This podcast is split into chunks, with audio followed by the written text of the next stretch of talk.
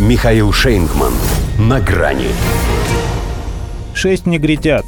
Как лидеры свободного мира пережили отставку Джонсона. Здравствуйте. На грани. Не то чтобы каждый примерил на себя его судьбу и к ужасу своему представил себя на его месте и в его шкуре, но все как-то вдруг совсем притихли. Разве что Олаф Ливерная колбаса Шольц продолжил смеяться над геноцидом русских на Украине. Но это у него как дышать. Отмолчался Джо Байден, и только его Карин Жан-Пьер отделалась протокольно дежурным «У нас крепкие связи с Великобританией, независимо от того, кто у нее премьер». Ушел в себя канадец Джастин Трюдо, внезапно осознавший, что у него такой же маленький самолетик, как у Бориса Джонсона. А что если британец погорел именно на этом? Так-то ничего ведь не предвещало. Эммануэль Макрон, хоть и потер с кровожадной ухмылкой руки перед тем, как их развести, мол, селяви, и вообще мне этот лохматый мужлан никогда не нравился. Но белую рубашечку, в которой он был, когда зажимался с Бориской на последнем саммите G7, на всякий пожарный приказал выкинуть, от греха подальше. Мало ли что, а вдруг этот несносный англосакс заразил его своей кармой.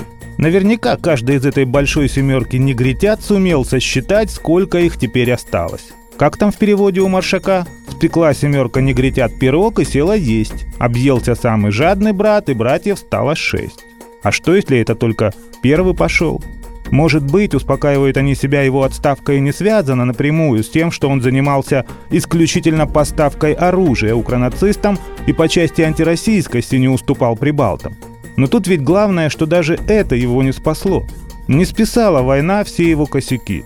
Там, правда, кроме повсеместных на их западе инфляции, рекордных цен, социальной депрессии, гнетущего ожидания зимы, еще и букет особо пикантного свойства – пьянки-гулянки до опасной связи с непотребными личностями. Ну так и Байден, любитель подойти со спины, хоть бы даже и с медалькой к сопоставимому с ним по возрасту ветерану.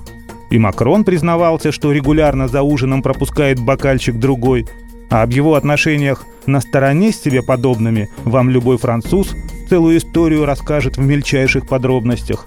Да, и с Зеленским он, кстати, тоже обнимался. Иначе говоря, глядя на пример премьера, им всем стоило бы задуматься над своим поведением. Но вряд ли. Это же как несчастный случай. Каждый уверен, что его точно минует. Тем более, если это уже произошло с другим. Самонадеянные, ничтожные и бестолковые.